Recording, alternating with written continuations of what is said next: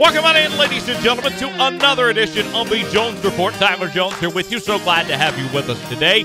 Coming up here in just a few moments, going to be joined by Kelli Masters, sports agent, works in the National Football League, and she's going to give us some insights on uh, what she's going through right now with uh, the off season. A very busy time for her, as you can imagine, and uh, also uh, kind of what's going on, trying to get players involved with the XFL as well and some other things. So a very uh, in-depth and fascinating chat with uh, Kelli Masters coming up in uh, just a little while from right now. So don't miss out on that. Thomas Bridges is here with me today as well, and uh, I, I, know that the the last you know 24 hours have not been easy for Mr. Thomas Bridges as uh, he joins us after uh, number two do, do you even call him by name anymore, Tom, or, or is he just number two? Uh, how, how hard?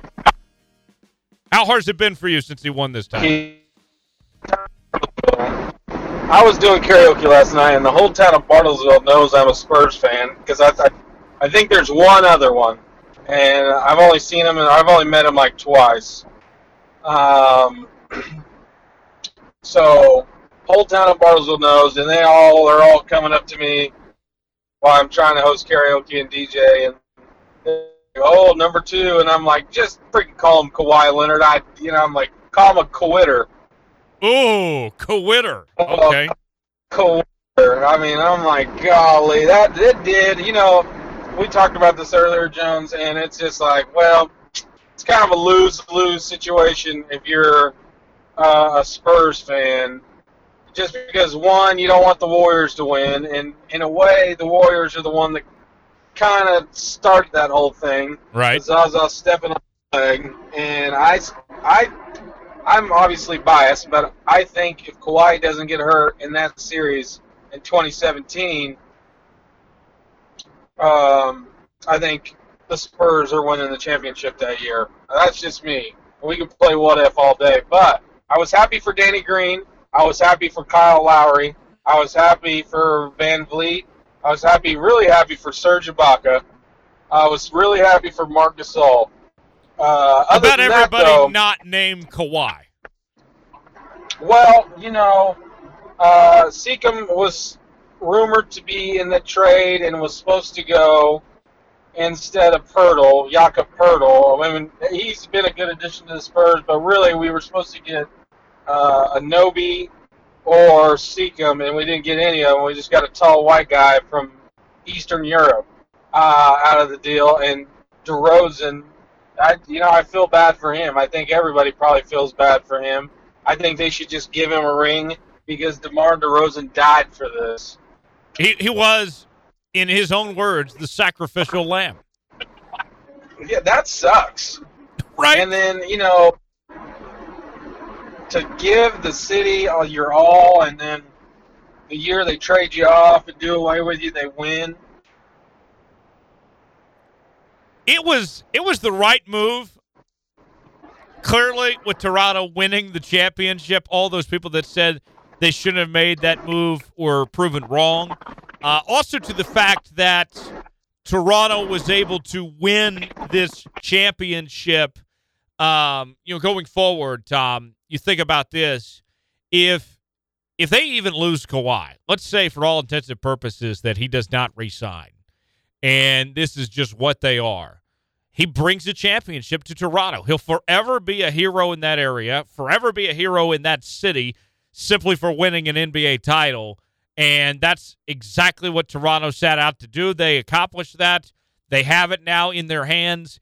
And you know, there's a, a freedom of sorts. I think Kawhi will stay now that he's won a title and can you know sees that there is a path there for him to win more, and you know that he is the face of that country right now. But at the moment, all is right in the world for Toronto. That the risk that they took was one of the most gutsy moves in NBA history, and it paid off. No matter what happens going forward, the fact that this turned into a championship was worth every penny of what they did in that trade to bring in Kawhi Leonard. Oh, of course it was, and then I mean it played right into their hands. I mean, I'm sure it was tough getting rid of DeRozan, Uh, but at the same time, I you know, I think any franchise would be dumb not to trade. Uh, you know, if you can get Kawhi for a, a, a you know trade away. I mean, I guess it's you know the face of your franchise and you know team leader and everything, pretty much. Um, it is gutsy, but at the same time, Toronto wasn't getting anywhere. I mean, this is that was the end of the road. They were going to be a second round exit, maybe conference finals exit every year, uh, unless they did something. I mean, they really had to. It was either it was like 50-50 chance, and, and you know it worked out for them. And I really think the addition of Gasol, getting him mid-season, was huge for them. He hit a, you know several big threes in the finals. Um, getting Danny Green in that trade honestly was a steal.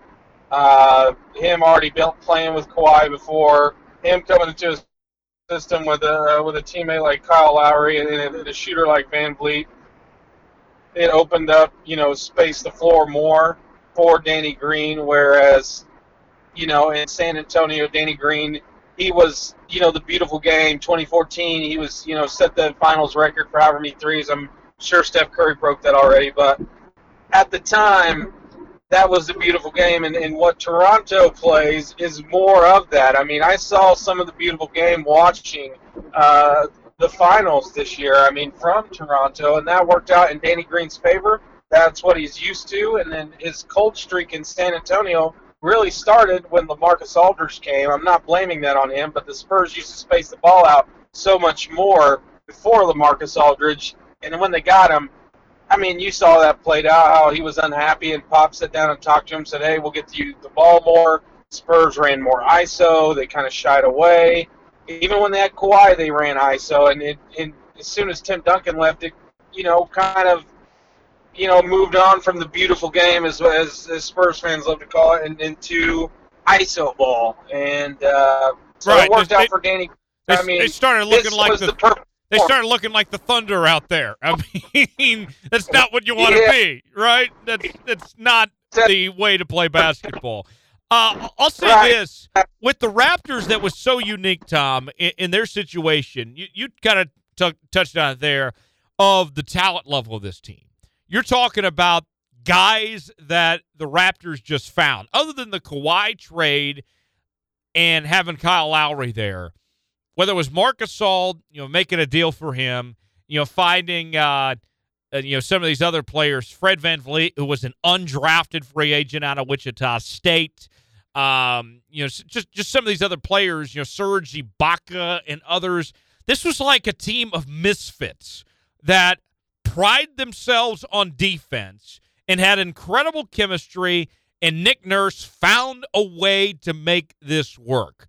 Toronto, from a talent level standpoint, Tom, was not the most talented team, probably not the second or third or maybe even fourth most talented team in the NBA, but you know what? They were the best defensive team in the league.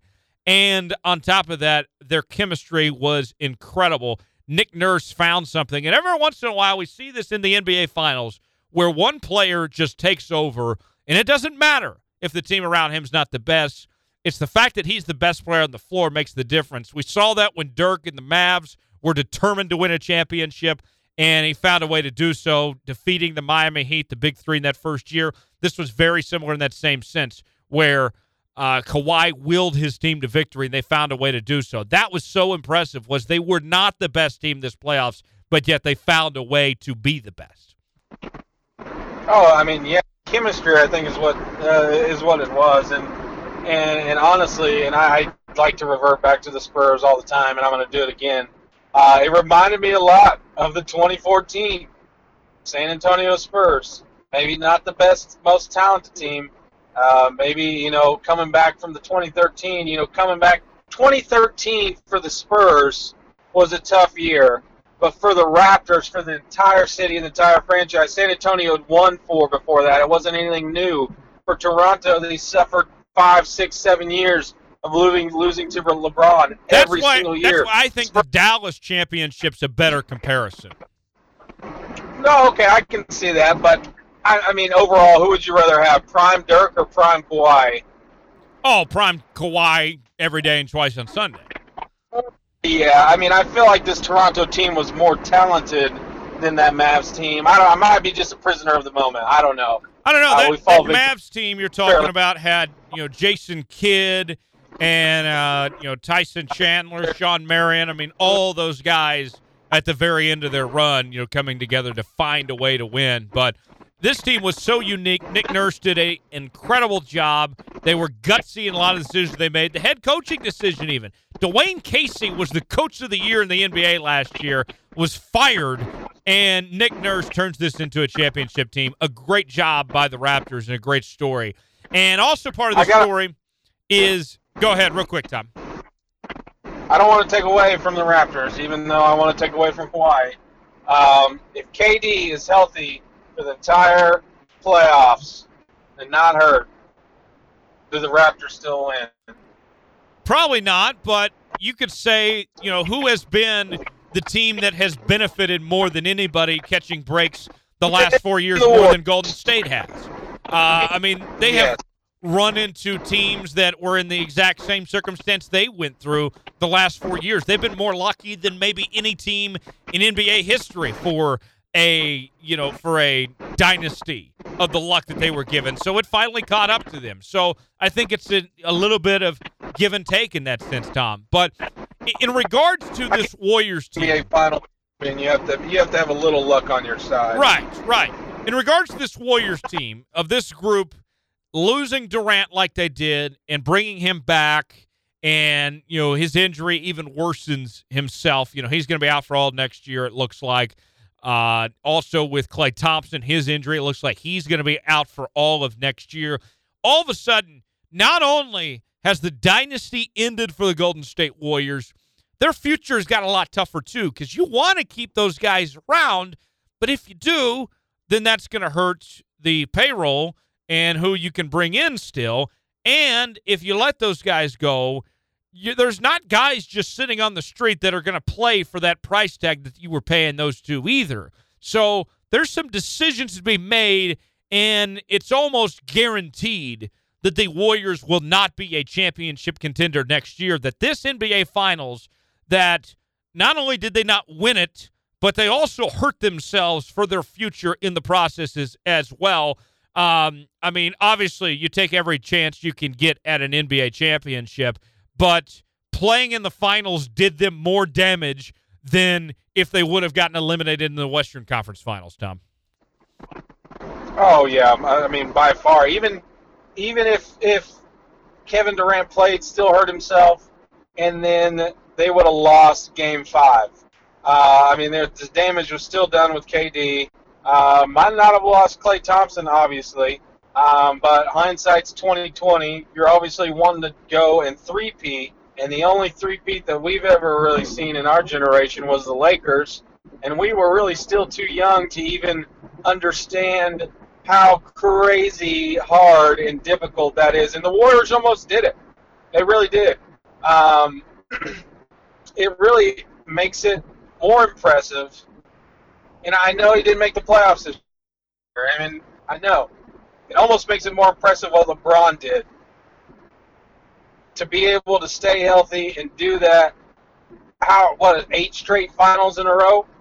That's impressive. Uh, and then and just seeing how the Warriors just kind of literally fell apart and and essentially ruined all of next year for them. Um, just makes it what LeBron's done, his his will to win, and his uh, you know able to stay healthy, how he takes care of his body. Uh, not saying KD didn't, not saying Klay Thompson didn't. I mean, it happens. The injuries happen like that. But I, for me, that makes it all more impressive of Le- what LeBron was able to do.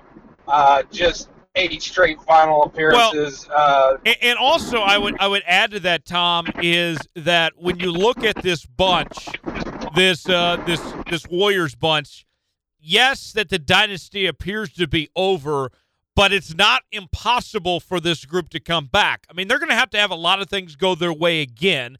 Find a way to get Klay Thompson and Kevin Durant to stay and be 100% healthy again and work out their contracts and everything too.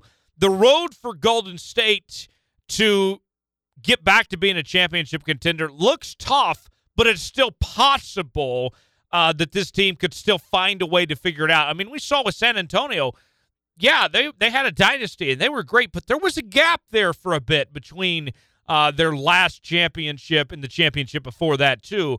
As long as Steph Curry's there and as long as Steve Kerr is there too, the foundation is still set for Golden State uh, to contend, but they have a long ways to go to get back on that road to being a championship contender. And really, we're going to find out how good Steph Curry really is.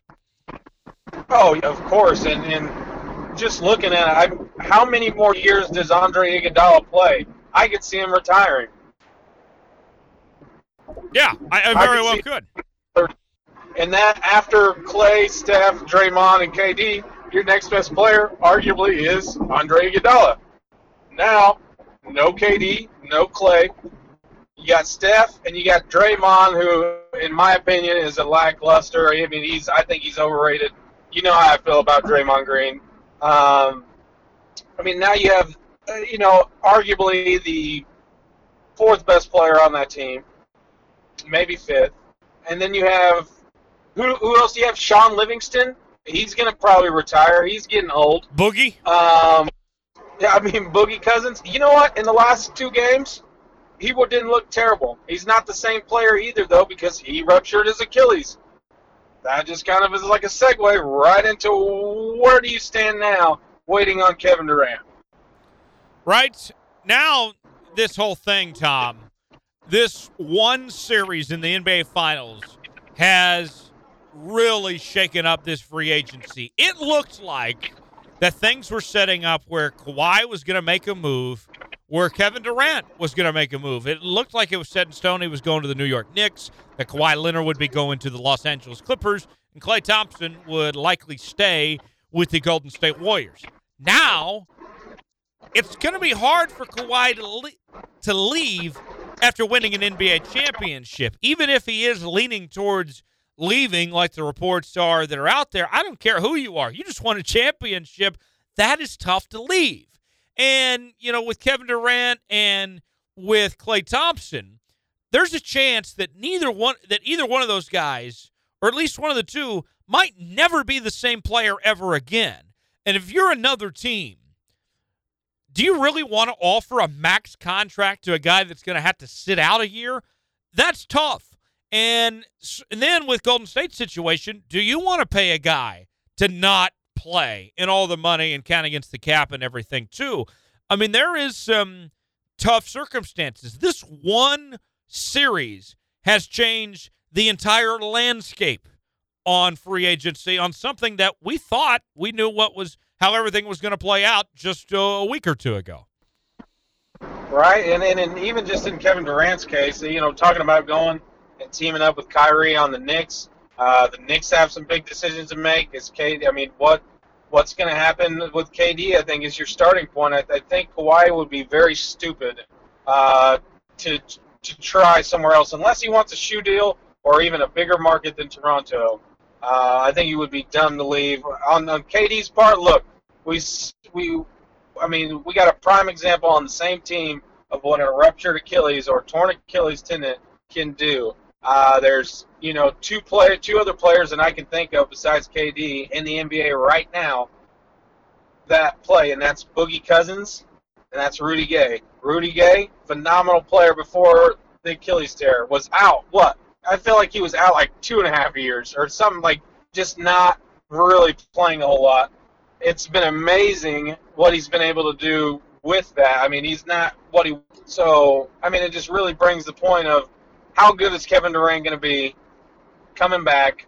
Is Klay Thompson going to be a little iffy? Is he going to pull like a almost like a Gordon Hayward? Is he going to be? Is this going to be a mental block uh, for Klay Thompson coming back? I mean, there's so many factors that could really just derail this whole situation for the Warriors and derail the whole free agency for the NBA. And, and now, Tom, there is an opening in the NBA like there hasn't been in quite some time. The Warriors have had a stranglehold on the league, and LeBron did before that. Now we look at the NBA right now. The, the, the Raptors, yeah, they they won the championship, but the pieces aren't there to make that thing last long term. I mean, guys like Serge Ibaka and Marc Gasol and others, even if Kawhi's there, uh, are at the end of their careers. I mean, this was a, a band aid of a project to win an NBA championship, and a very good band aid at that, but that's not a long term success plan. There's no dynasty coming out of Toronto anytime soon, um, unless they make some significant changes of some sorts. Golden State's got their issues. The Lakers didn't even make the playoffs this year. They're a mess. And there, there's a wide, there is as wide of an opening as there's been in quite some time. You know, the Celtics had their problems this year. Oklahoma City has two of the best players in the NBA, but they've had their issues as well. There's a real opportunity heading into this offseason and heading into next year like uh, we've never seen. And there's a very good chance, Tom, that we could be talking about two teams in the NBA Finals next year that haven't been there in quite some time, if ever at all. I mean, you're exactly right, and and and if we want to talk about the home front for a second, I mean, Sam Presti, in my mind, just with this happening, literally in 24 hours, things have changed this much. He needs to take the next two weeks and say, you know what, trade Steven Adams, figure out a different contract for him, or do something like that. You mentioned it's never been like this since I can remember, where it's going to be this wide open. You mentioned Toronto, not, you know, it's not going to be that way forever. So this is the most wide open. We always see like a team take the next step. You know, it was the it was the Lakers, then it was the Spurs, then it was the Heat. Uh, I mean, I say Heat, then it was LeBron, and now it was the Warriors, and now after this, who's it going to be next? I mean, for for me, Oklahoma City has to take the necessary steps to go ahead and capitalize if they haven't. I mean, they've had every opportunity to capitalize and make something, and it just they they have to be a, they have to be aggressive. Chance. They have to be aggressive. I, I, was reading an article in the Tulsa World that tried saying that, wow, this is the first season the Thunder don't have to do much. They can sit around. Are you kidding me? Total opposite. This team didn't win a playoff series. They have not won a road playoff game since Kevin Durant left Oklahoma City. Now's the time to capitalize and pounce on the window that is there because you don't know how long it's going to last. I mean, it only takes one off season to get a super team of free agents to line up and play together on one squad. That's all it takes is one off season. They have to take advantage of this opportunity that they have it. Get rid of Steven Adams. Do whatever you can to try to bring in another superstar or whatever it is because that window is closing. And if Russell Westbrook showed us anything this past season, he did not get any better last year. He was not a better player at all compared to what he was a season ago. And this is a make or break year for Sam Presti. This is a make or break year for Russell Westbrook. They really have to make some changes and, you know, really pounce on this opportunity, this golden opportunity that presents themselves next season. It's time to make some changes and go contend for a title. Yeah, and if they don't, I can tell you there's a, a, a slight changing of the guard. And I hate to say it, God, I hate to say it because it doesn't involve necessarily the Spurs yet. Dallas. I hate to say it, golly, Dallas is going to be scary next year if if Kristaps Porzingis can come back and be, you know, yeah, you know, even the player he was. Um, that's still, you know, yet to be seen, but I think he'll be fine. Uh, obviously, what the Nuggets are doing is like, oh, here we go.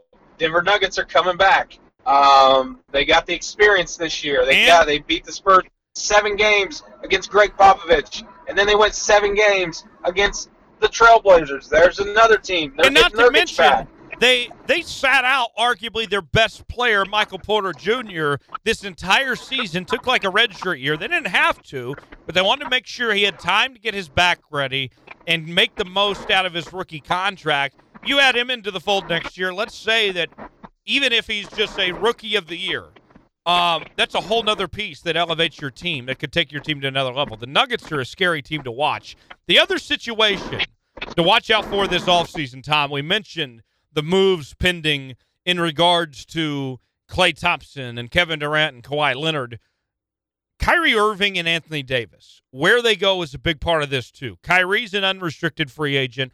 Anthony Davis still has a year left and he's seeking a trade wherever those guys go is going to tell a lot of the story about this offseason and positioning these teams for next year if you get, you know, Kyrie and LeBron together or Kyrie and Anthony Davis together somewhere or those guys each find new homes, whatever it may be, that is going to change the landscape and uh, really you know is going to present an opportunity to itself. And and honestly, on you know we're taping this on you know Friday the 14th, and I could not tell you right now where those two are going to end up. I, I honestly have no idea. No, yeah, of course you don't. I mean, uh, with the Anthony Davis thing, it's getting it's it's getting so ridiculous that uh, you know multi-team trading and if Anthony Davis is even going to leave at all with with the addition of Zion, now you're like, okay, well maybe now we got something. Jrue Holiday, Zion Williamson, and Anthony Davis all on the same team. Uh, I like the chances. I really do. Uh, of Anthony Davis potentially staying if the Pelicans can, you know, make a good presentation. We've seen that time and time again that they cannot. So I'm not putting my cards there. Kyrie Irving, hmm, you know, the, the talk about teaming up with Kevin Durant on the Knicks. Kyrie Irving is one of the, the, in my opinion, one of the biggest wild cards of I don't know where the hell he's going to go or what he's going to do. Right, that's a big mystery at this point, um, and he is hard to figure out. He is hard to read into. He's worth. I mean, Kyrie's good, and he's one of the best dribblers we've ever seen. One of the best ball handlers I've ever watched.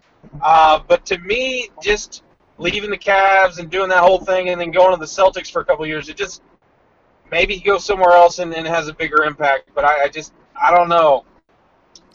It, I don't know. I don't. I don't think going to make that big of a splash wherever he ends up, or even if he these, stays at the Celtics. These two years, Tom, have proven that Kyrie Irving is not a number one option. As good of a player as he is, wherever Kyrie goes, he is going to have to be the number two guy if he's going to be on a contending team. That, I mean, that's going to have to be it. I mean, even if he stays there in Boston, they're going to have to bring in an Anthony Davis or something because Kyrie Irving is just not a leader.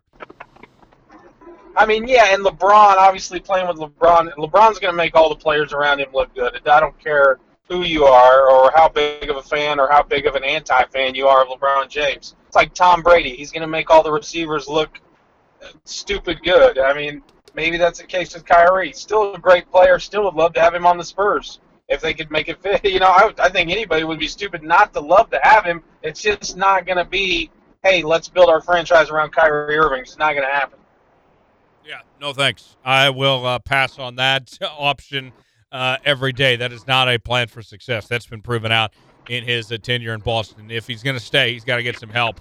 Uh, someone else to take on that load because he is not that guy to do that. Uh, still more to come with uh, Tom. We'll be back with him here in just a little while for right now. But first, we will bring in Kelli Masters, uh, NFL agent, to uh, talk uh, all things football from the National Football League to the AAF folding to the future of the XFL from an agent's perspective. All that and more as we continue here on the Jones Report. Well, it's been a minute, but we're pleased to welcome back into the Jones Report this week. It is uh, NFL agent Kelli Masters who joins us on the program right now. Kelli, welcome back. Good to have you here uh, with us today. What's going on with you? Thank you so much, Tyler. Good to be back. I am. Uh, I guess gearing up for a uh, a busy summer. Summer is usually when everyone else has some vacation, but it's a it's a busy time here. So, I, but I'm excited. I would imagine so. Just this time in the league right now, Kelli, you have the uh, you know the June one post cuts that happen this time of year. There's a couple right. GM changes that are occurring right now as well after this this draft and free agency isn't concluded. And then you're gearing towards training camp and got these mini camps and OTAs and stuff like that. This is a pretty hectic time, I imagine, for you right now as you're yeah. gearing up for this season, trying to finalize some things. It is. So I have uh, I have seven rookies in that are going through their first round of, of OTAs and mini camps, and uh, it's it's obviously a whole new world for them, and so just really helping them make that adjustment and figure out what what the next few months are going to look like for them.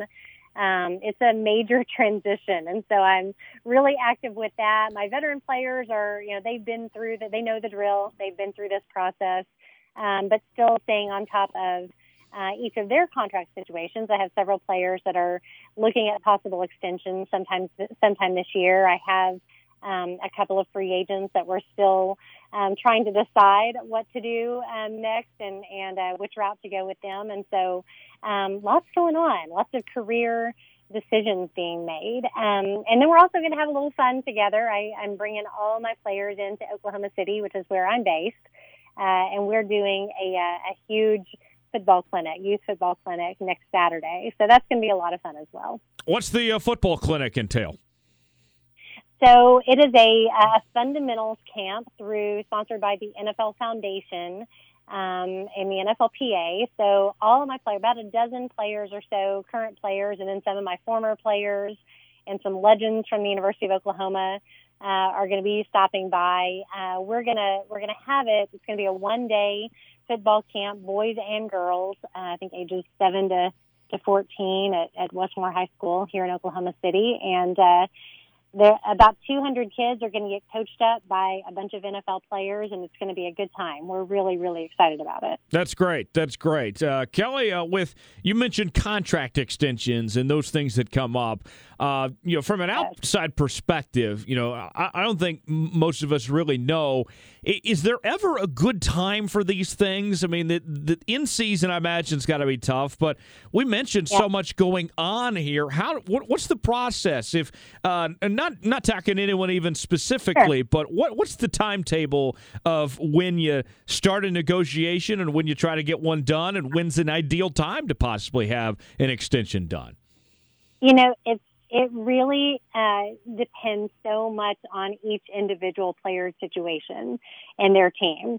Uh, you see a lot of changes going on right now with whether it's in the front office. Um, you, you, just you know a lot of uh, a lot of movement right now, so it's an awkward time to work on anything contract extension wise. Um, and then there there are certainly times when when you want to bring it up. I have certain teams and certain players where we're having ongoing discussions. They know that you know my player is interested in in being there long term uh, and getting a deal done beyond his rookie deal. Um, but you also don't want to look so desperate at the same time to to get a deal done. Um, because the idea is you you want to work with a team that is willing to pay a player uh, to stay with that team and and and show that they value that player as part of of the team's future.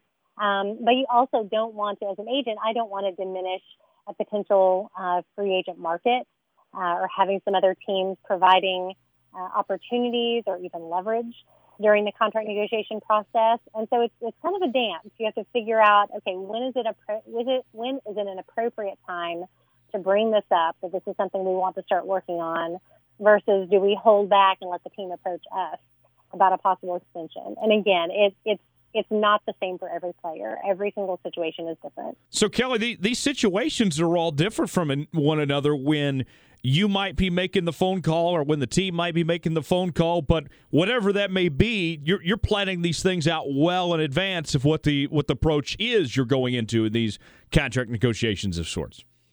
Definitely. I think people have a, an impression of agents that – you know, to be an effective agent, then you're you're in there, you know, knocking on the door, pounding on the table with with the general manager every day to demand, you know, play time for your player and a new contract for your player. Um, and it's just it's a lot more strategic than that. It's you know these are are relationships. You know, as an agent, I've I've been in the business for almost 15 years now. Um, most of the general managers uh, in the NFL, I've known either as general managers or I've known them since they were area scouts, you know, back in the day. And so it's relationships, and they're professional and they're you know business minded, uh, but you're dealing with people, and so understanding um, how to how to appreciate the relationship and and and use that to develop mutual respect for each other's positions is so important. And then just the timing, the timing of how you approach, how and when you approach a team, and what you know what you uh, can agree on, what you disagree on, and, and when it's time to look elsewhere um, are all just decisions that have to be made based upon a ton of factors. So yeah, it's it's very uh, it, there's not one way to be an, an agent. there are many many things that you have to learn about relationships and timing and and the whole negotiation process. No doubt about it. No doubt about it. Kelli Masters joining us right now here on the Jones Report this week. And uh, Kelli, uh, t- tell me about some of the uh, players that uh, you're working with uh, this time around. You mentioned you have seven rookies and then some veteran Yeah. clients of sorts too. Who, who's some of the uh, notable names that you're working with now? Well, Blake Jarwin is probably one that, that a lot of people recognize. Uh, he is a tight end with the Dallas Cowboys. Came on strong at the end of last season. Had some big shoes to fill, and then, you know, surprisingly, um, Witten decides to unretire and come back. And so Blake is now finding himself in a position where he was, you know, he was running with the ones last year. He had a, a great end of the season with a, a game versus the Giants with three touchdowns and was named Offensive Player of the Week. Um, and so a lot of you know a lot of hype and a lot of excitement going into the off season, and then boom, he's he's back behind Witten. Uh, but he has, has had such a great attitude about it. He sees this as another opportunity to spend one more year learning from one of the best to ever play the position, and he's he's taking it all in stride. And he knows that his future is with the Cowboys. Uh, he's just going to have to be a little patient this year. David Moore is a uh, receiver with the Seahawks, the Seattle Seahawks. He is um, has done an incredible job for the Seahawks. He's still kind of an up and comer, but now he's in the role where, you know, it's time to step up. Doug uh, Baldwin has retired and has left some, some big shoes to fill. And uh, just heard uh, from Russell Wilson yesterday. He was giving a um, some answers during his press conference that were very favorable to David, talking about what a playmaker he is, and they can put him anywhere on the field, and and he can make plays and score. So I'm really excited to see what David uh, has in front of him. I've got three rookies with the Dallas Cowboys. Jalen Guyton is a receiver out of North Texas who I think really has a lot of potential to uh, to make a splash this year and make himself known.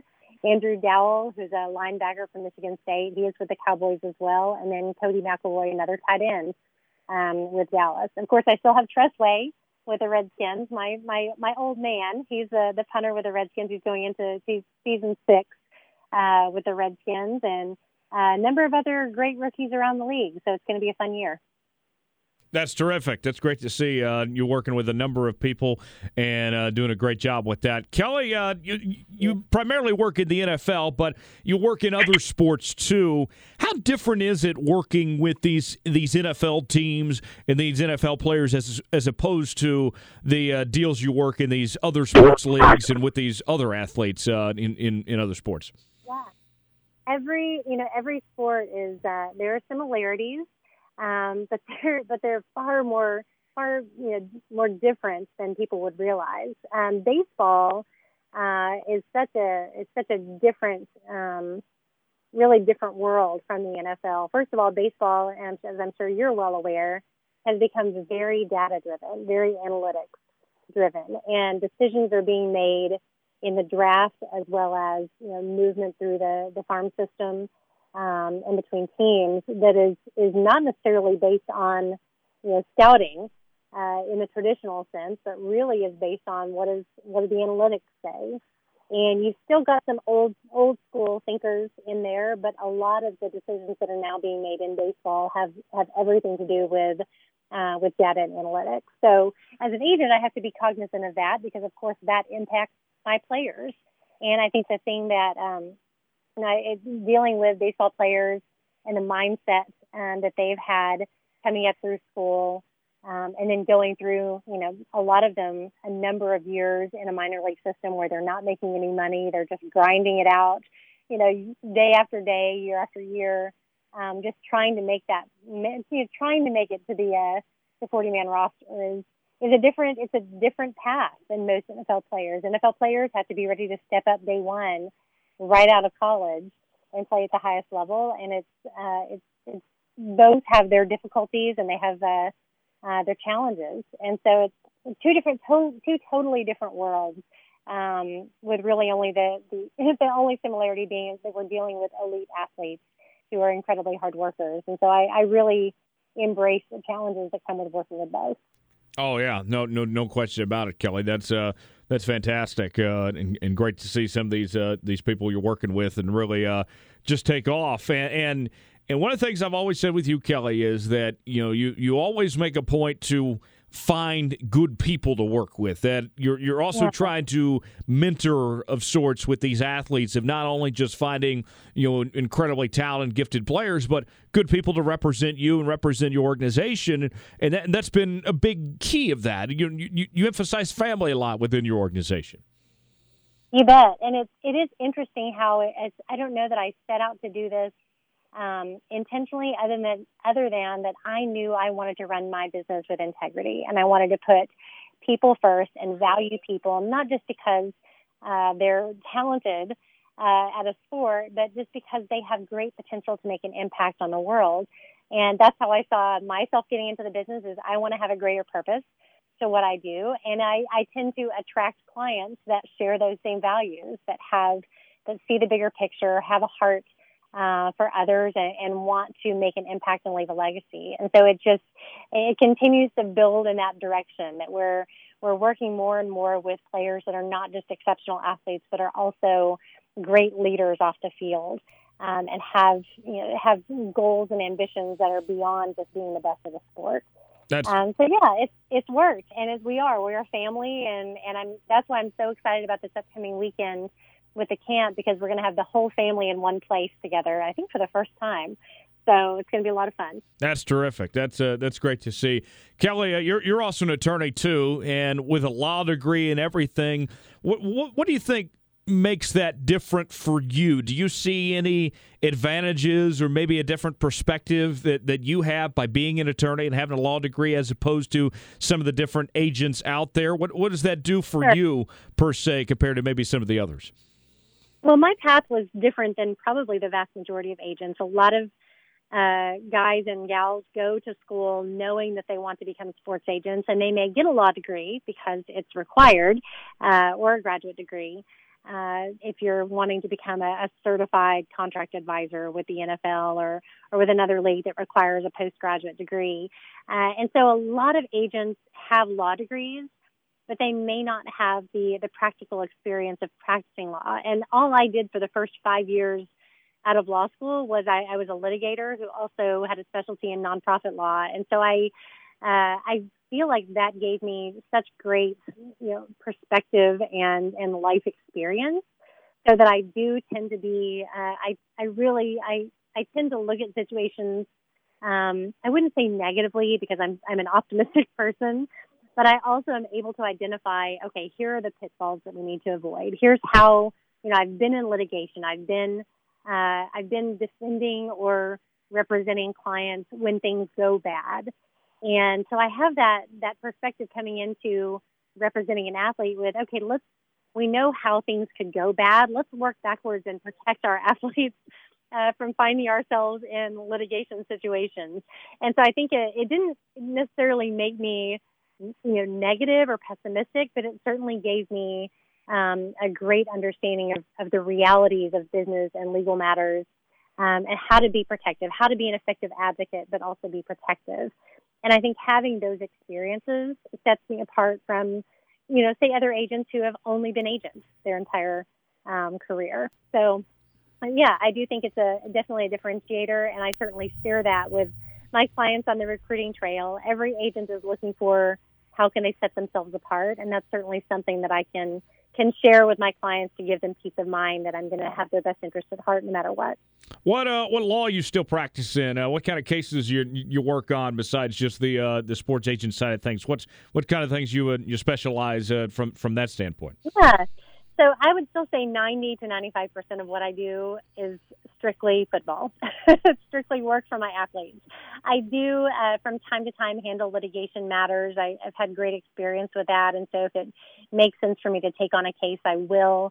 Um, but most of my work is is in the nonprofit sector, so helping people with starting family foundations, starting charities if they have a specific issue that's that is on their heart or maybe a vision to make a difference. I do handle uh, a lot of nonprofit work still.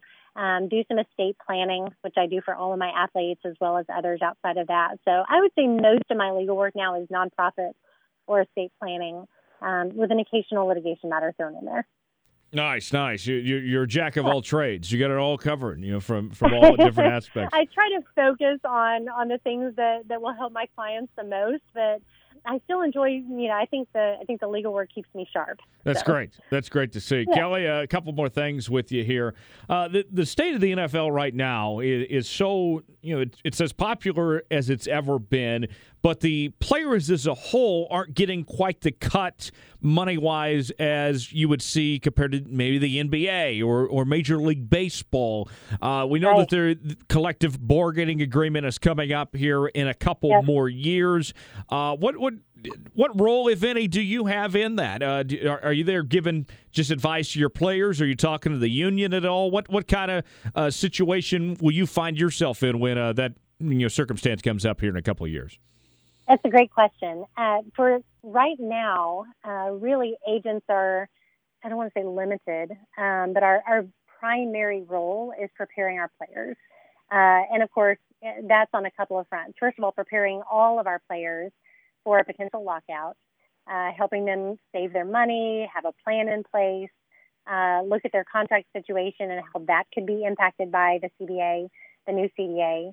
Uh, and so, really working with our players to make sure they're educated and prepared for the whole process is important. And then, uh, of course, player representatives uh, from each team will be more hands-on and more involved. And so, encouraging our players to, to get involved in the process with their union, um, that first and foremost is, is important uh, to really encourage that that involvement. And then also the education side of it, really understanding what is it that the union wants to accomplish, needs to accomplish on behalf of players, and how can players be vocal in that process uh, to see that those those changes are are made. Um, it's it's been interesting over the last few years. I, I teach sports law at the law school and then at a, another university here in Oklahoma, and uh, we always do exercises uh, where half the class, you know, is the the union, the other half represents the owners, and we negotiate the new collective bargaining agreement. It's always interesting the topics that come up, uh, you know, in those discussions, and I think a lot of them will be the same discussions that come up in real life with the negotiation of the CBA. The hard part with football is really the nature of the game and the nature of, of, of the careers. Careers are shorter, the risk of injury is much higher, um, long-term effects um, are potentially more detrimental. Um, and you're asking players who may only be playing three years in the league to give up a lot uh, for the benefit of players in the future. And that's hard. That's it's hard to ask players to, to miss paychecks and to potentially give up a year when they only may get three to five years in the NFL to really take a stand. And so you have to pick and choose, and the union will have to pick and choose what are the non-negotiables. What are the things that we really want to press for, and what are we willing to give up to get there? So that's it's going to be a complex situation, but a lot of what you see with the way the union approaches things is just based on the nature of the, the business. That is fascinating, and uh, you know, just whether it's salary wise or whether it's uh, you know the the money that the NFL gets, uh, so so much of it, Kelli, is uh, whether it's endorsements or the media's role in this as well. You know, we, we see all the money that they're dishing out to you know just make this happen here. Uh, you know, what's what's the relationship you try to push uh, to uh, you know whether it's endorsements or working with the media here? Uh, are, are you you know trying to encourage your players like, hey, you know, let's try to put you out there as much as possible, or working with them? How, how does that dynamic work of the media and some advertisers involved in working with your players? You know, it's a balance. Um, you can get, and there's there's so many different directions I could go with this answer. First of all, you've got with football, uh, you have so many players, uh, and really the the general public may not even be familiar um, with 40 of the players per roster. They're familiar with, I mean, maybe the quarterback or the star, you know, the star DB or or the receivers. Obviously, the the guys that you see all the time around the ball uh, fans and the general public are going to be more acquainted with those those players as individuals. But you have a lot of really incredible, hardworking, you know, guys on the offensive line or the defensive line or the, the unsung heroes uh, on the team that really don't have the presence. And but all of the players still would, you know, want to have endorsement deals. They want to get uh, paid for what they're doing on and off the field. And so there's a bit of a challenge with finding lucrative opportunities for the guys that maybe aren't uh, don't have the star power or the recognition um, out in the public. So that's a challenge. You've also got players, you know, like Pat Mahomes or, or guys that are, um, you know, highly recognized, highly decorated, um, well accomplished, and they're getting bombarded with opportunities. And it's do we do, you know, 20 different endorsement deals or do we focus on the four or five that really, really fit with our brand? And so there's there's that end of the spectrum where you're trying to manage you're really not going out there looking for endorsement deals. You're managing the onslaught of, of opportunities that are coming in and identifying who are the partners we want to have going forward and how can we uh, value those relationships the right way. And so you, you've got those two ends of the spectrum. And then when it comes to media, as I train all of my players, and I, I have a journalism background, that was what my undergrad degree was in, and I worked for the CBS affiliate in news uh, before I here in Oklahoma City before I went to law school. And so I try to help my players understand the media is not the enemy um, to you. You know, yes, they you you want to have a great working relationship with members of the media and understand what their role is and what their job is. Um, and if you're if, if you're not respecting that, um, then it can become a, an unintentionally negative situation. And so I think just helping my players with perspective when it comes to the media is very important. That's terrific. Uh, I think that message needs to be louder for a lot of athletes out there. We're not here yeah. to go after you. You know, this is a right. uh, this is a business. We're here to work with you and uh, cover you, and we, right. we have a job just like you guys do too. So it's uh, an interesting dynamic in that sense. Uh, Kelli, uh, one of the things now is you know there's such a demand more for football than there's ever been. Whether it's you know the XFL, which is on its way next year. We saw the AAF, even though it didn't survive financially, it did have success when it came to ratings wise and the interest level. The CFL's still been around as well. Are, are you encouraging your players like you know, hey, if if you don't get that call right away from the NFL, do this for a bit and then see what happens. Uh, what, what's what's your interest level in those leagues uh, if an NFL opportunity may not be yeah. available right away? I had two players that played in the AAF. They actually had great experiences right up until the end, um, unfortunately. Uh, but we are looking seriously at the XFL, and there are players right now that I have that um, maybe they've been out of the league for for a minute. They're, we've been trying to get them back in, and nothing is really uh, happening as fast as we want it to. And so we're looking to opportunities with the XFL. The XFL has been very very proactive. Um, they've had representatives at the combines, the last couple of combines. They've reached out to agents. They have uh, reached out to players uh, through coaches. They've made some incredible hires. And it's, as always, just as I was going to the AAF, um, I'm always skeptical of startup leagues, no matter how great it sounds, how great it looks. You probably are aware the AAF had some incredible people involved. From a football standpoint, uh, it was recognizable name. oh yeah, Bill Bill Polian and Steve Spurrier is as good as it gets. As good as it gets, and guys like Phil Savage and and uh, um, I'm drawing a blank now, but but uh, Tony Softli, just guys that have been around um, the league, you know, the NFL forever that were now working for the AAF. And I thought, well, my goodness, they have the people in place, they have the coaches, they have the front office staff in place to really make this successful. What it usually well, what it always comes down to with startup leagues is financial. Uh, it's do we have the money to really make this work long term? beyond just the flash in the pan at the beginning. And that was the demise of the AAF, among other things, it sounds like. But the financial piece was, was not there. Um, with the XFL, again, they've made some huge hires. I never in a million years believed Bob Stoops would, would coach for the XFL. Right. And there he is. And they've made some other additional uh, really impressive hires. And I think they're positioning themselves well from a media standpoint. They seem to be financially stable. Uh, I'm optimistic, but uh, maybe cautiously optimistic with the XFL. Right, right. Uh, no, no question about it. Uh, it, it. With you being an OU alum, and you mentioned Bob Stoops and, and, everything, you know he's not only the head coach of his Dallas team, he's going to be the president general manager of that squad as well. Are you? Exactly. Are you? Looking forward to the opportunity of being at the negotiating table with Bob and talking about maybe sure. some of your players there going possibly with Dallas? Well, and it's it's interesting, of course, being here in Oklahoma. I do have a number of players from Oklahoma that are either uh, in the league now, trying to make it, or are free agents, and that's an obvious fit to get them to go play for a coach that they're familiar with, who helped build um, and carry on the tradition at OU. It's it's just a no-brainer that that would be a pipeline.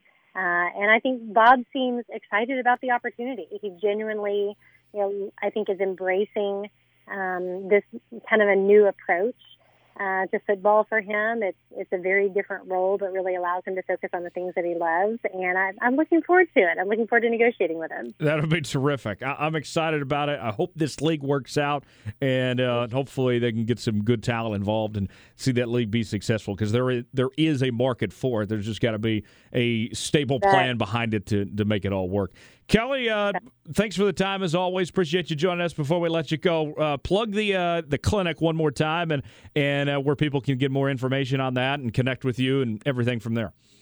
You bet. Well, if you follow me on social media, you see it all over my social media pages at KMM Sports uh, and then our website, kmmsports.com.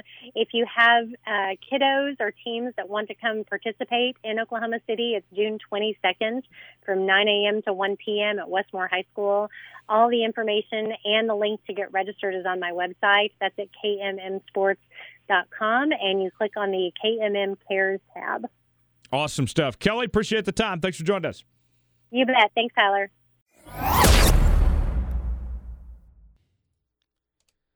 Big thanks to Kelli Masters for joining us this week on the Jones Report. Tyler Jones, Thomas Bridges back here with you now. And since we last joined you here on the Jones Report, uh, we received, Tom, our first ever one star rating on iTunes.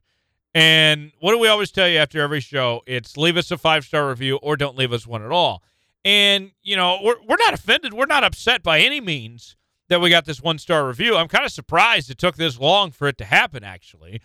But what what I am was uh, was upset about was there was no username, no comment. I mean, like if you hate us, just tell us why. We'll be glad to. You know, we're all ears. We want to know what we can improve on. Tom, that's all what we're here for. We, we're just trying to become better. We, we just want to get better every day. If you hate us, just tell us why. That's all we ask. It was it was after the tangent show, wasn't it? It was. Yes.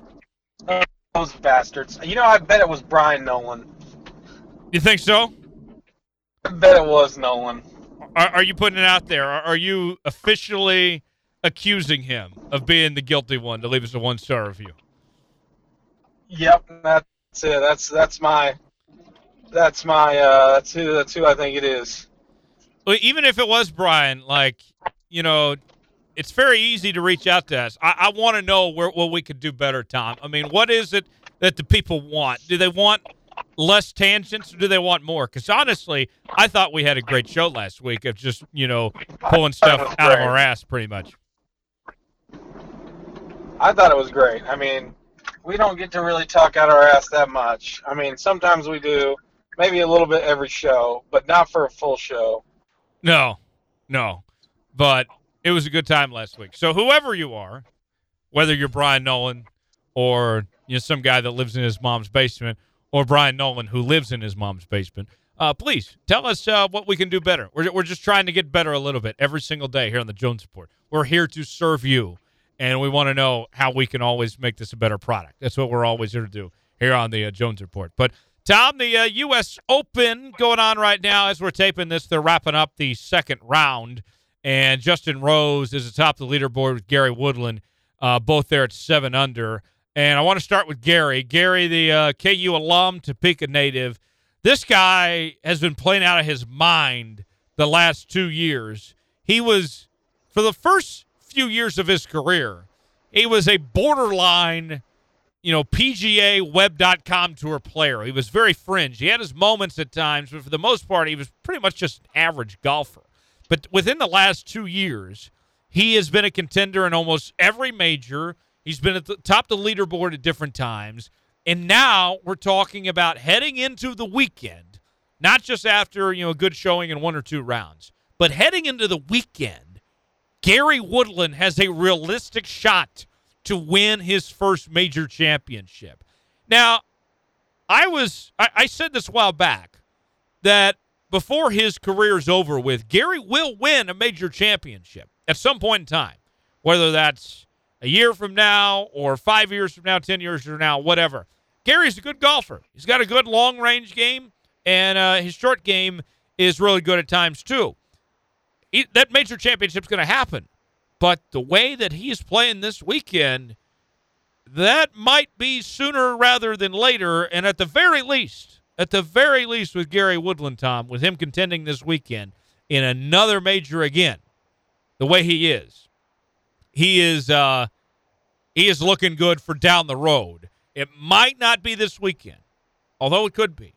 But I think that we're talking about Gary Woodland being a major champion now sooner rather than later, as opposed to this time, you know, two years ago when it looked like that, you know, he was going to be lucky just to even stay on the, the PGA Tour.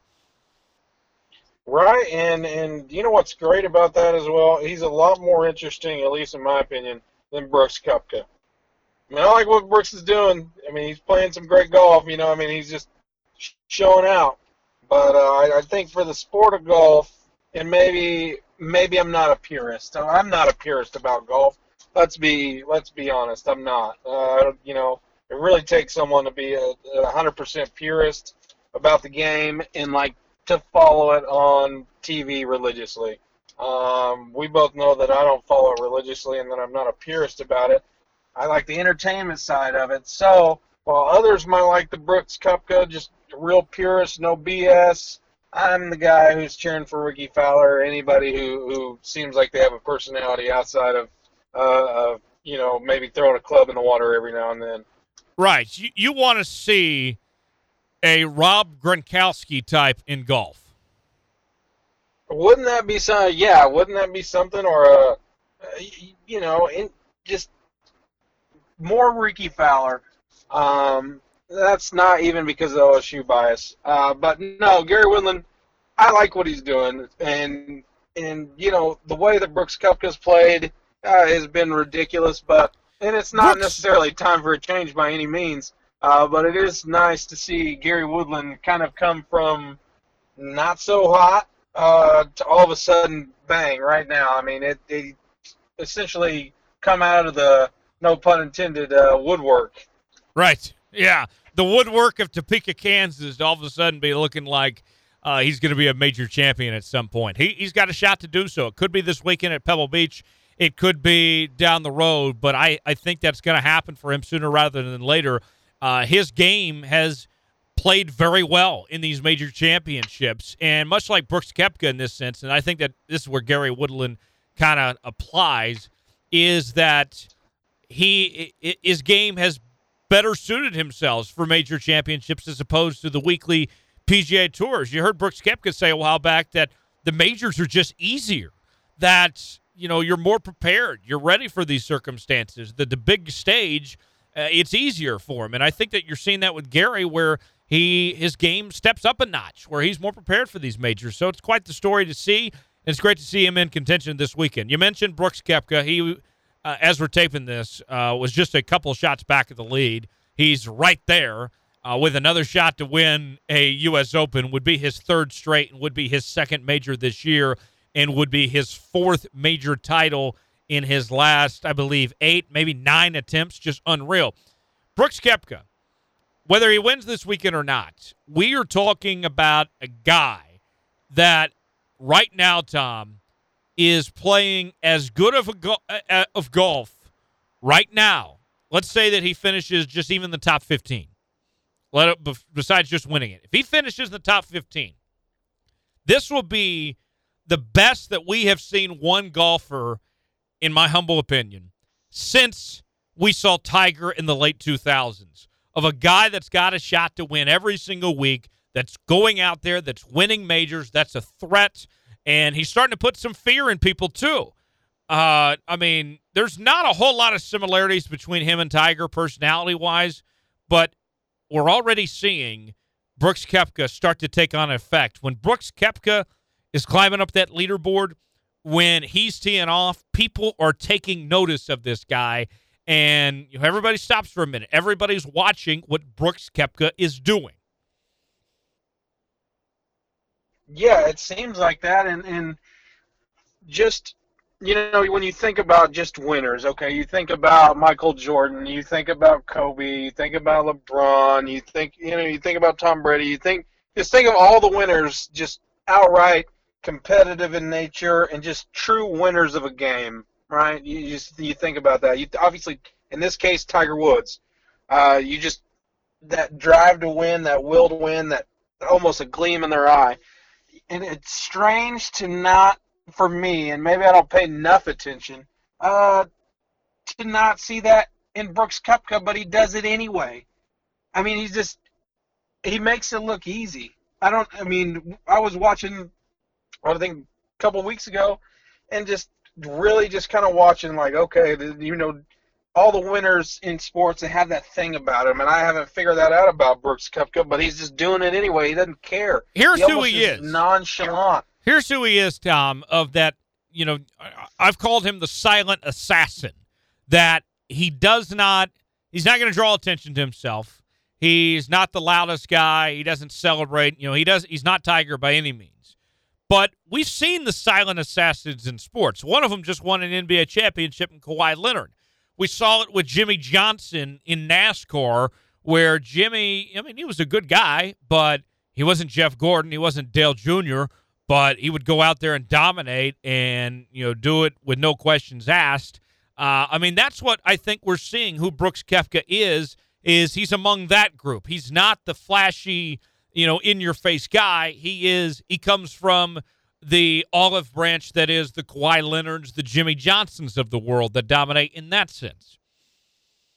You know, I can see that. Kawhi is a good uh, definitely a good comparison, and and obviously Jimmie Johnson as well. I mean, may, I mean, even maybe compare him to like a, a Dirk. You know, now Dirk didn't.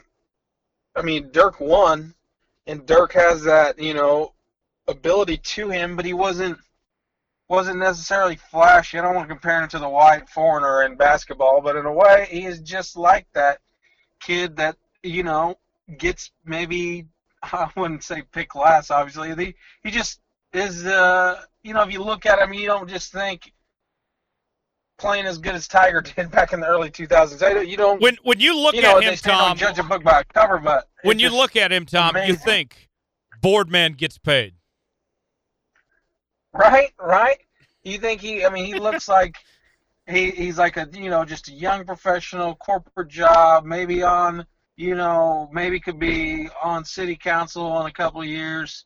Uh, maybe, you know, a good family man looking type guy. He doesn't look like he's going to go out there and and drop five birdies in a row and you know have a stretch of a lead on a Saturday afternoon by 12 strokes. That doesn't he doesn't look like that, but no. he is and that is it's one of the greatest anomalies in sports right now. Um Justin Rose, he uh, went into uh, Friday night as the clubhouse leader at seven under, and he led after the first round. Justin Rose looks the part. He looks like your atypical golfer, a guy that could have golfed in the 1950s or could have golfed in the 2010s, and he would fit into any era. He is your atypical golfer. Justin Rose is very good and he's always going to be in the world golf rankings, you know, top 10, top 15. He has won the U.S. Open, he has won major championships before. If I, I think with Justin Rose, I'll, I'll put it this way, Tom.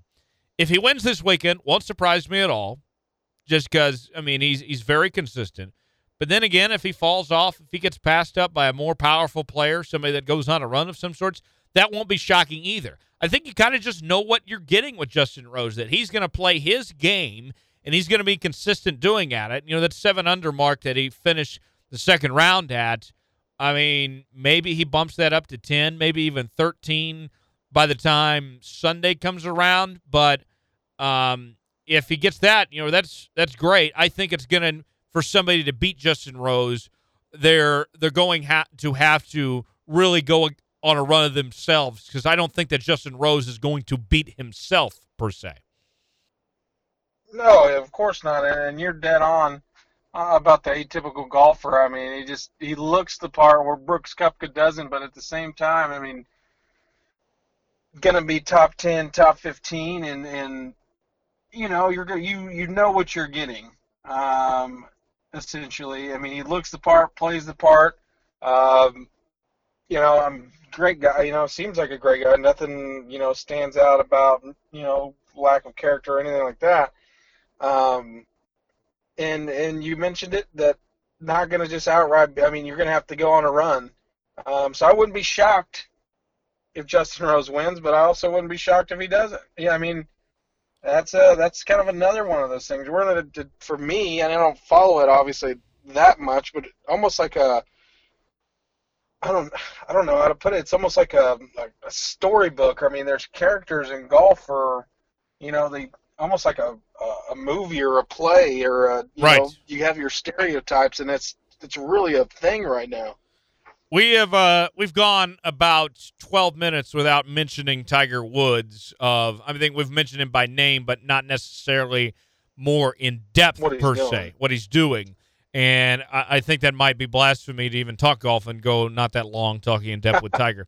Tiger one under as he finished on a Friday, and with the leaders sitting around seven under or so, seven eight under.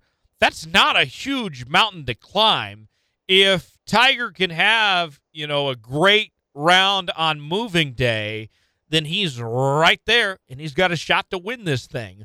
Uh, if he can, you know, put it together. I mean, this is setting up to be a situation where Tiger's not out of it by any means, and he's still got a chance. I mean, he's got his work cut out for him, no question about it.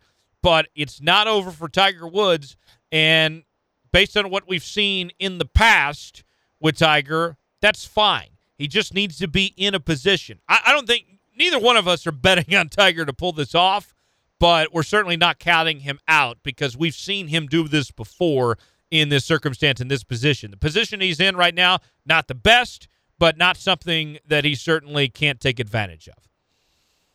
I mean, if anybody's going to do it, it's going to be Tiger Woods. And, and you just saying that just had me thinking, wouldn't it be nuts for him to win this weekend and also have won the Masters? I, I mean, that I was thinking about just the craziest when we look back at 2019 and if we he look. wins- I mean, he's already. Let's say that he doesn't win this and even wins the British Open. If he wins two majors in 2019, that would be a heck of a story. Him just winning the Masters alone, if he doesn't win another golf tournament the rest of the year, it is an incredible year for Tiger Woods just winning the Masters. But if he can pull off two majors, oh my goodness, you talk about a story. There's one right there.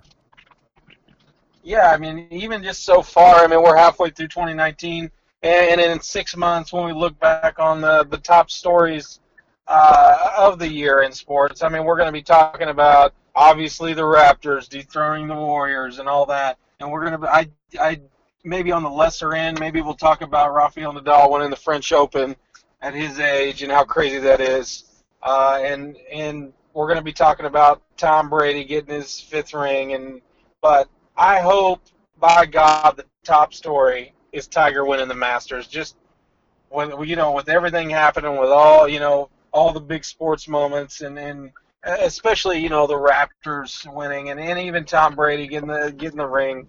Uh, I think what Tiger did this year, I, I don't. It'd be hard. I'd be hard pressed to uh, see anything top it. It's the greatest comeback story in golf history and one of, if not the greatest comeback stories in sports history. And if you can add to that, that, you know, hey, get another major on top of that, too, would only make that story even better if, uh, if he can accomplish that, that fleet. Uh, one more for you. Uh, Rory McIlroy, he's uh, within that top five, only a couple shots back. That is a guy that has played really well as of late. He won last week at the Canadian Open, his first appearance there ever. And, uh, you know, he's just a few shots back. Rory is a guy that I wouldn't count out uh, just yet as uh, possibly a contender this weekend if who can come through. And, and uh, certainly, if you're looking for a name to make a move on moving day, besides the obvious of Tiger Woods or Brooks Koepka, uh, I mean, I, I could see, you know, Rory being the guy that just goes off on moving day and puts himself in great position on Sunday. Roy's got a chance to be that guy. All right. Before we get out of here, Tom, time for our Tom Foolery story of the week this week. And, you know, I, I was in Utah back in March, and Tom said I had a little bit too much fun down there for some reasons that we probably can't even state on this show. So, Tom, we're going to go back to Utah. I'm not going with Utah in this story. I'm not involved here, but I do uh, respect the hustle of this story here from Utah. Right, and and it would. I mean, I think you could just say Utah or the story from Utah, and I honestly think people can probably guess what it's going to involve. Uh, and it's not the Utah Jazz. No, no, we're not, I mean, we're not talking about Rudy real. Gobert and uh, Donovan Mitchell here. Okay, get this. Uh, the, the character in our story. Could you imagine if it was Rudy Gobert? Right? What if it was Grayson Right. Allen? Right. Yeah. Well. Yeah. Exactly. Wouldn't that be something? It was uh, Karl Malone. Oh, that would be fantastic. I would love this if it was Karl Malone. anyway, this uh, this is coming out John of uh, Utah. It's a Barstool Sports article. I don't think we've had a Barstool Sports in a while, actually.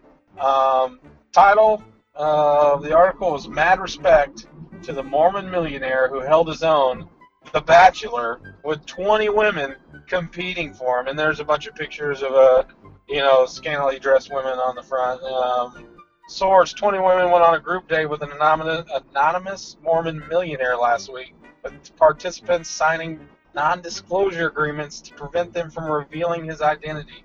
The women selected from a pool of 2,500 applicants went on a four course dinner social with The Bachelor last Friday. According to the Salt Lake Tribune, the evening also included a PowerPoint presentation detailing the top 10 reasons he had listed the matchmaking, agency, a group conversation, and a five minute mini date with each woman. Um, the competition was advertised last month by several huge billboards lining Interstate 15 in Salt Lake City, offering the chance to win a date with a wealthy member of the Church of Jesus Christ of Latter day Saints. LDS millionaire looking for his wife. They read exclusive VIP event June 7th.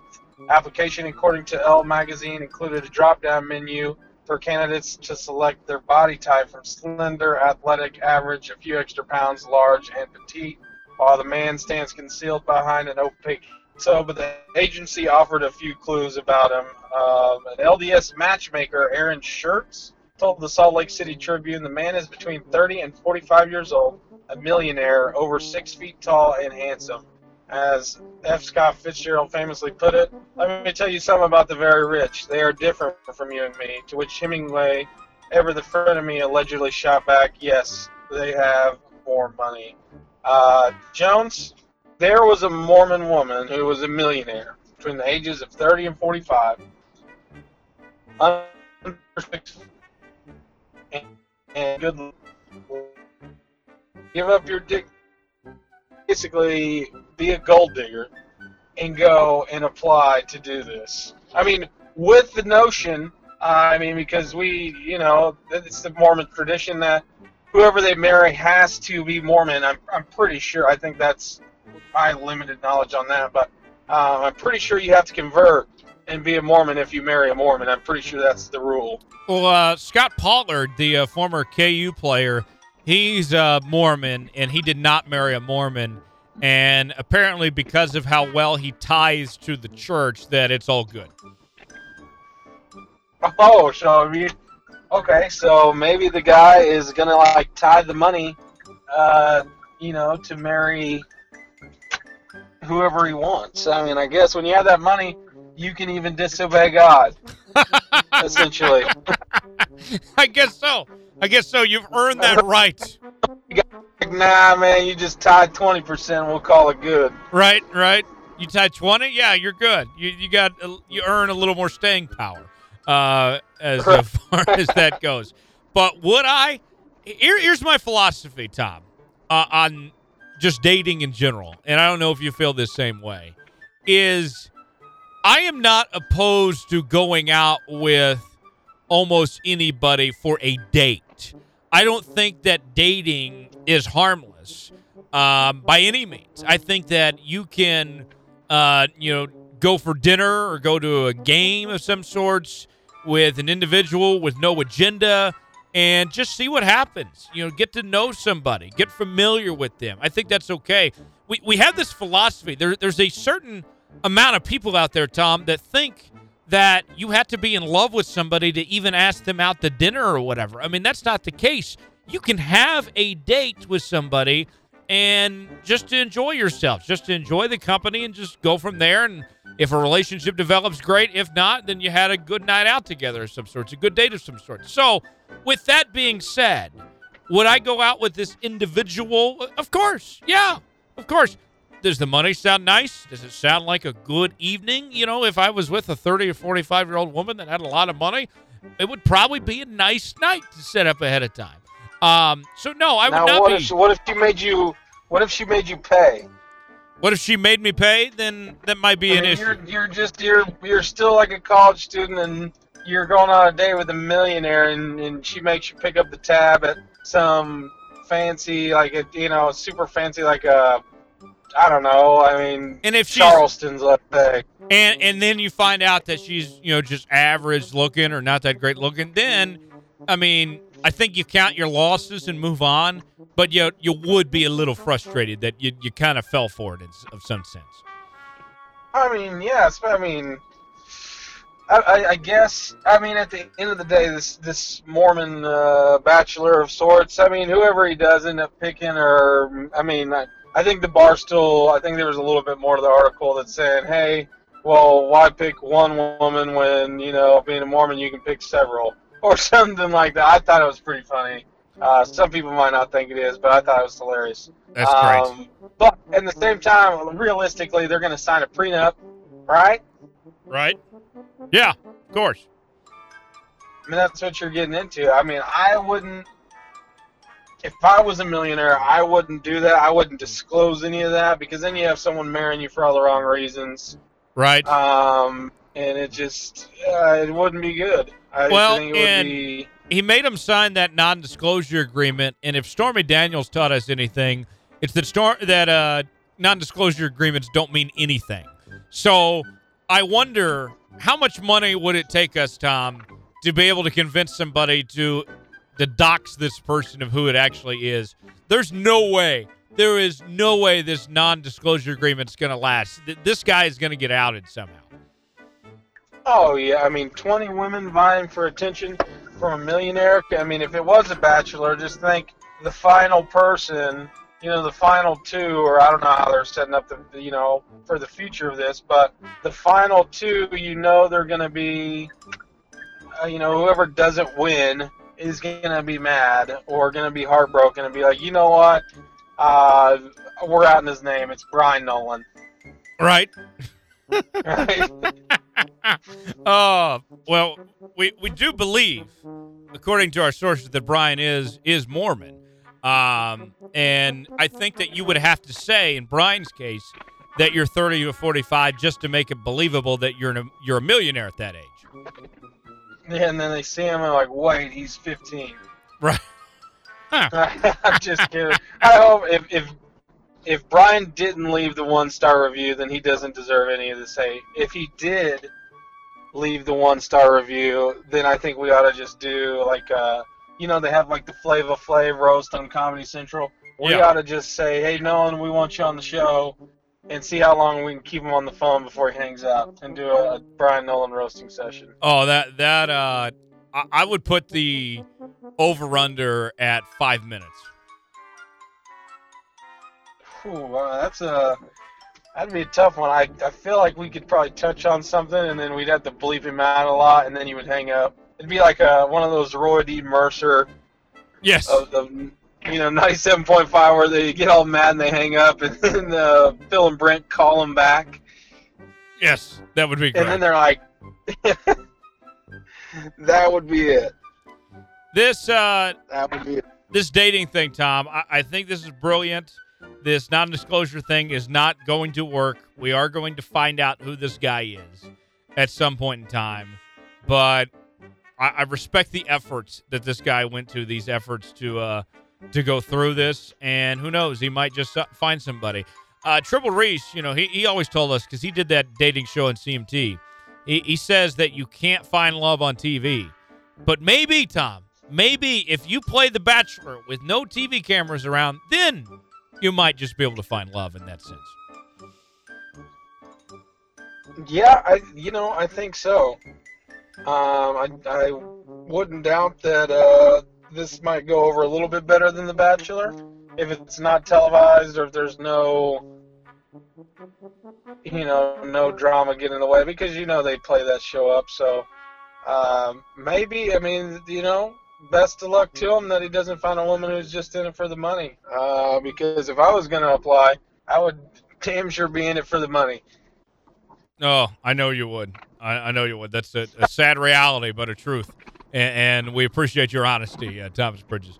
On that note, let's get out of here. Big thanks to Kelli Masters for joining us. And uh, we'll see you right back here next week here on the Jones Report. Subscribe to the show on iTunes, SoundCloud, and Google Play. Leave us a five star review or don't leave us one at all. And maybe even, you know, roast us if you want and leave us five stars. Tell us why we suck and then press the five stars. I think that's a fair trade off. I think.